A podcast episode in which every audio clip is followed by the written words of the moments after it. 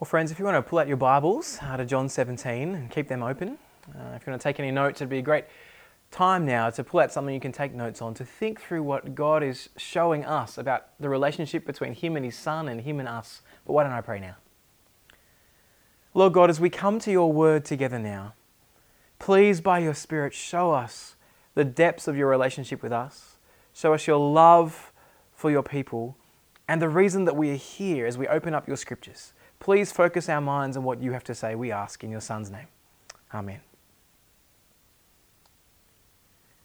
Well, I don't know what your relationship with your father is like, um, but one of the great things for me growing up was getting to know my dad, was growing in my relationship with my dad. One of the things I loved um, was, was hanging out with my dad. We did lots of things together. We, we, we built things together. We pulled things apart. Uh, we had a great relationship of knowing one another. And it's a relationship that I cherish even to this day. But as we come along to this part of the scriptures in John 17, in Jesus' last hours before he goes to his death, in fact, last hour probably, we, we get to see the relationship with his father. We get an intimate look into the way he speaks to his dad and what are the, the concerns and passions and priorities on Jesus' mind as he prays in one of the most intimate prayers that there is of Jesus to his father. In John 17, we get to see what is important to Jesus. And what we see is that he, he prays for himself, but it's not quite as you might think. You see, Jesus, as he prays for himself, only has one request. He asks that he might be glorified. Look with me, uh, John 17, verse 1. Father, the hour has come. Glorify your Son, so that the Son may glorify you. Now, did you notice why Jesus wants to be glorified here? It's not so that he could be built up as, look at me, I'm amazing, I'm the best, it's all about me. No, no. Glorify me so I may glorify you, is what he says. He's really saying, Father, go ahead with the plan that we had from since the beginning of creation. Uh, let me empty myself. Let me go to the cross and die so that the world may see how great you are and what you have done that your people might be brought to you. Jesus is all about his Father and his Father's glory. That's what he prays for as he, as he dies on the cross. It, it's not you and I that are for, first and foremost on his mind, but rather his Father and his Father's glory and the plan they had from the beginning of all creation. I so often think that God has come, that Jesus came to help me. But we keep seeing that while He has come to help us, that's not first and foremost what He's about. He's about the glory of the Father. But that doesn't mean that He isn't for our good. See, God's glory and our good are flip sides of the same coin. It's good and proper and right uh, that we should glorify that the Creator of the universe and honor and praise Him because He is God. But living rightly toward God and glorifying Him that's actually for our good too, because that's the way we ought to live. It's for the, the good of our, us as, as people. So as Jesus dies on the cross, as he's about to carry mankind to the Father, taking the penalty that you and I deserve, he does it so that God the Father will look as he is, good and glorious. That's what he's about. That's what is happening in the world right now. God's plans and purposes are coming to fruition so the world will see how good he is. Jesus says, Glorify me, Father, so I may glorify you. I guess you could say that Jesus' glory is similar to that of, a mother about to give birth. We saw that illustration last week. Uh, the end result is what the mother longs for the child being born, coming into the world. However, she's got to go through an immense amount of, of pain and suffering and loss, and loss to her own dignity, so that this new life may be born. Well, here, Jesus is praying to his Father that he would be glorified. In other words, take me to my death. Let me take the penalty and pain and suffering that the whole world deserves on my shoulders for those who trust in me so that they can be declared right, so the world will see, so that everyone in the universe, the powers, the principalities will see that you are God and that you are great and that you ought to be glorified. That's what Jesus is saying, so that life may be brought to the world and so that God's glory might be seen. Jesus is so focused on his Father's plans and purposes that at this hour, the hour of his death, when he could ask for anything in the whole world, as he comes to his dad in this unique relationship, this is what he asks for. He asks for his Father to be glorified and his plans and purposes to come to fruition. As I hear Jesus' prayer, it just goes to show how man centered I am. As I reflect on the prayers that, that I offer to God, that I say to God, uh, they're often good prayers, biblical prayers about God shaping me to be more like Jesus or, or um, helping me to repent from my sin or helping the certain situations that I'm in to go well, to, to, for my comfort, for all sorts of things, for healing and for those who are sick around us. We all bring these sort of prayers to God to help, Lord, please help me, help change me, help do this for me. But Jesus' prayer is all about Him, Him, Him. Your purpose, Lord. Your purpose, Father. Your will, your people. Jesus' attitude to life is to live for one purpose for God's glory. That's, that's why He exists. That's actually why we exist too. Uh, I want to ask you this week how have you gone at living for God's glory? Uh, we don't necessarily have the same interactions we've had with those around us. Now we're in lockdown. But how have you gone with your household, with, your, with the family that you're living with? How have you gone at seeing God's big picture and letting that shape the smaller details and your anxieties and cares and concerns? How have you gone at recognizing God's plan, at living for His glory?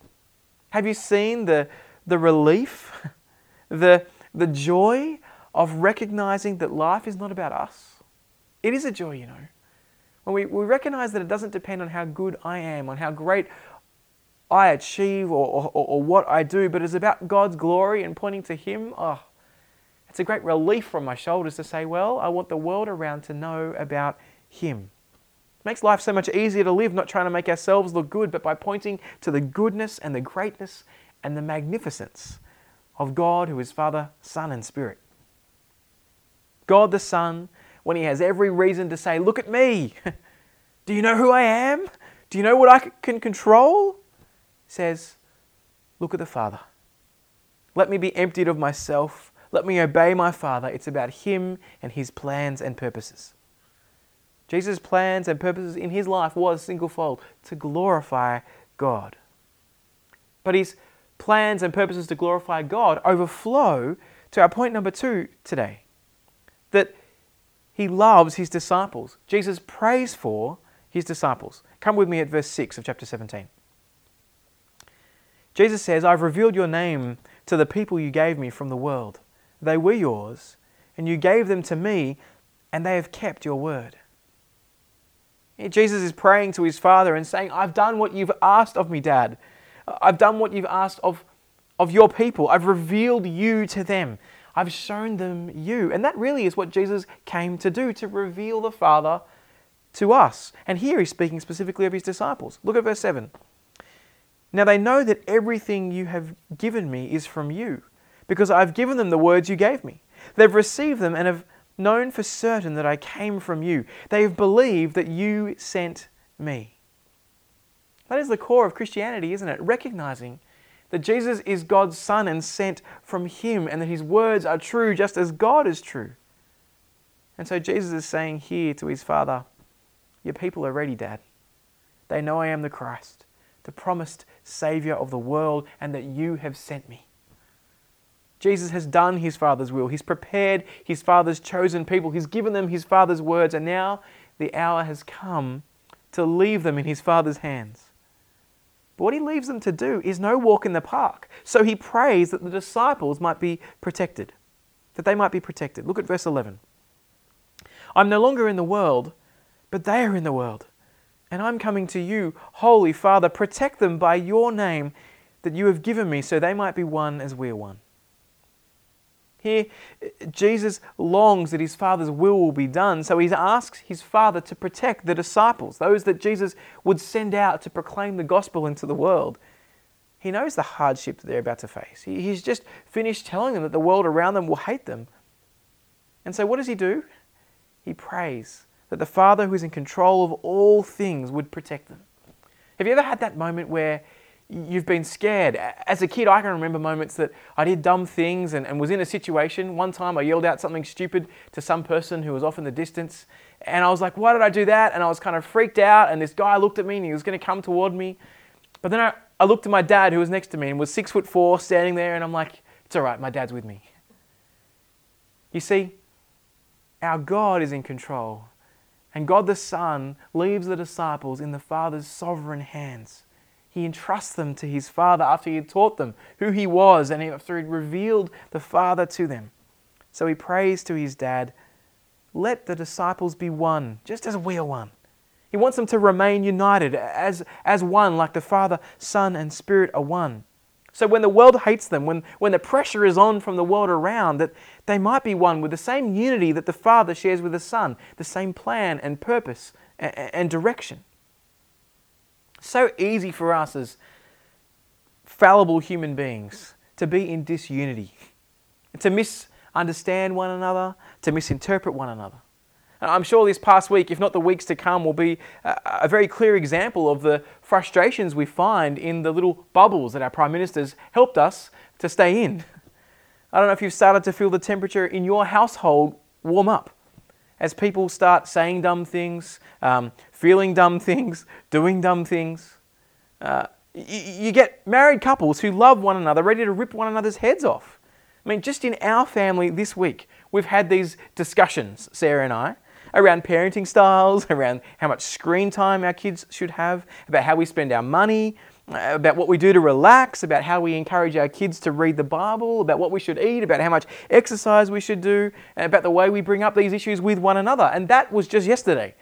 I don't know what it's been like for you, but so often we are divided just in our humanity.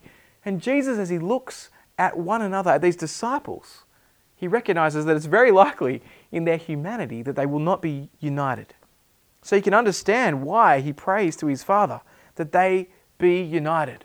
That is a miracle. That they would be together in the same purpose, that they would not kind of factor off and splinter off and have differing views around who Jesus is and what he has done. He wants them to be united so that the gospel, the word Jesus gave them to proclaim, Jesus' life, death, resurrection, and ascension, will be clearly proclaimed into the world around and not destroyed. And so, what does he do? He doesn't tattoo it to their arms or give them some holy book transcribed by him himself. He depends on the Father in prayer to keep the band together, to not break up, to not have an oasis moment. If you don't know what that is, I'm sorry. Check out Oasis. It's sad, but true. that they would be one in purpose, one in love, one in submission to the Father. Why? So that the message might be proclaimed into our world of who Jesus is and what he's done. This is what he asks his dad as he's preparing to leave the world that they might stay united in the truth of the gospel.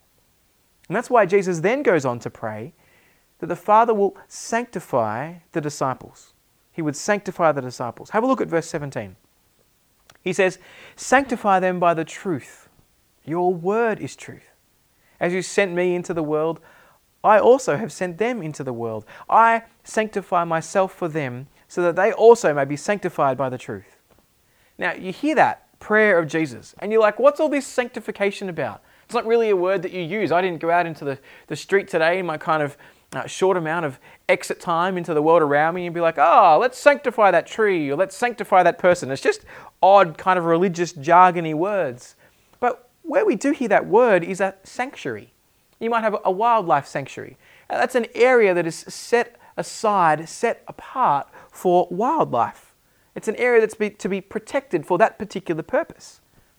What Jesus is praying is that he's asking his Father to set aside the disciples for a, a particular purpose. What is that purpose? Well, verse 18 shows us clearly that he would send the disciples into the world that they would be his mouthpiece. That's what he's praying, that the disciples would speak the truth of the gospel into the world around. And as he revealed God to the disciples, so they are to reveal God to the world. But did you notice how they would be sanctified in verse 17? It's by God's truth, by his word. Jesus knows that it's God's truth, his message of salvation, that would set apart the disciples as they would proclaim that word. That was the core of what it was to be united, was around the gospel, around that word. It was hearing God's word that was to be the core of what they were to be doing and what set them apart. Just like for us, it's hearing God's word that changes who we are. Because it changes whose we are. It changes who we belong to. We recognize that God is God and we are His creation, that we are not our own, that we belong to Him. And then we recognize what Jesus has done, and that unites us today as it united the disciples as they proclaimed the gospel and it changed how they lived. So as Jesus enters his final hour, we get to see what's on his mind, what concerns him. And that really is a moment for us to stop and think if this is what concerns Jesus, ought it be what concerns us? How is God's glory and the unity of those who He's called us together with and, and the obedience of His followers to that gospel message the core of you and your life? See, we need to see how seriously Jesus takes the pressures of the world. He's so serious that he, he spends these last three moments in prayer to his Father, praying for the disciples about the pressures of the world that they're about to enter into or, or to remain in as he leaves. He knows the temptation to be persuaded by the evil one, persuaded away from following Jesus and to go back to trusting themselves, the temptation to let division come in and frustrate God's purposes. And these, these are the disciples, right? They're the ones who'd, who'd been personally taught and trained by God Himself. If anyone's going to be strong and remember Jesus' words and teachings and stick to them, surely it'd be the disciples, right?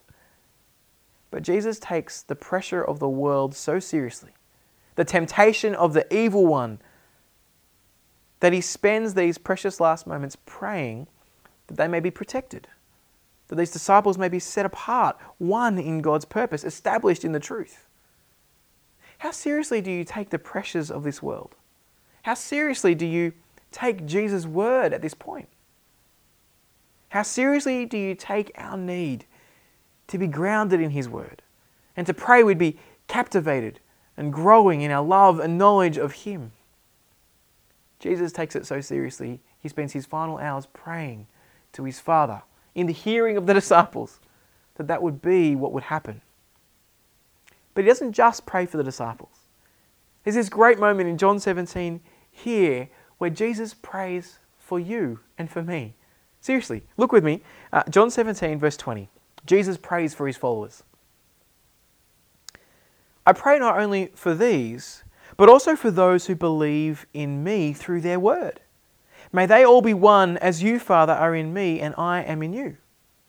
That Jesus is talking about you and me right here. Those who would believe in the word the disciples would proclaim to the world around us. Jesus prayed for you. How awesome is that?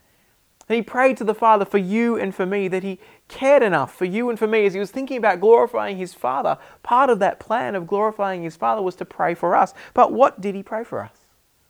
Did you notice that? He prays, just like he prayed for his disciples, that we might all be one, that we might be united, just as the Father and Son are united. Now, that's not some idea where everyone wears the same clothes like Andrew and I did last week, and we kind of do those funny things. We all say the same things, we've got the same jargon words. It's not that sort of unity. It's not even the unity of um, kind of people having the same just likes in, work, in, the, in life. It's a unity that is around the gospel, around the message that the disciples proclaimed he prays so that that unity might be there that the Father and the Son have unity in purpose and in glorifying the Father, and that God might be glorified. Jesus wants you and me and our church to glorify God by being united in the truth of what it is we believe. That's why the Word of God is so important. That's why we must keep sitting under the Word of God and, and letting it shape and mold the way we live. And I know many of you know that, but do we live it? Jesus says in the second half of verse 21 May they also be in us, so the world may believe you sent me. It's part of our role and our unity of purpose, of glorifying God as a church and as individuals, to show the world around us how great Jesus is and to introduce the world to the Father through the Son. We need to be united in that purpose, the same purpose that Jesus had, pointing the world to his Father, the same purpose that the Spirit has in working in us and proclaiming us, uh, sorry, uh, propelling us out into the world to proclaim that gospel. Friends, if, if we call ourselves Christians, if we count ourselves to be followers of Jesus, it must be the truth of the gospel that unites us.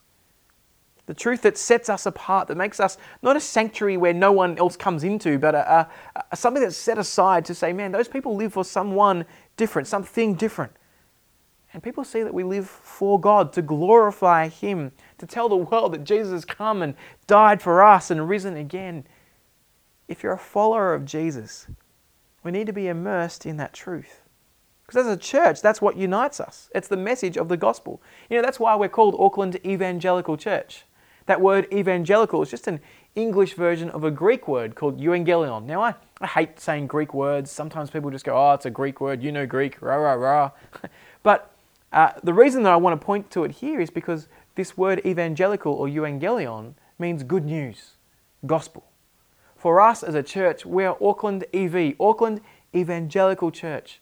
We're a group of people, a gathering, a church that is gathered around the news of Jesus' life, death, resurrection, and ascension that he gave to the apostles, that they united together around and proclaimed to the world that you and I can believe in today, that we get to proclaim to the world around us. Do you see the, the cascading history of what God is doing?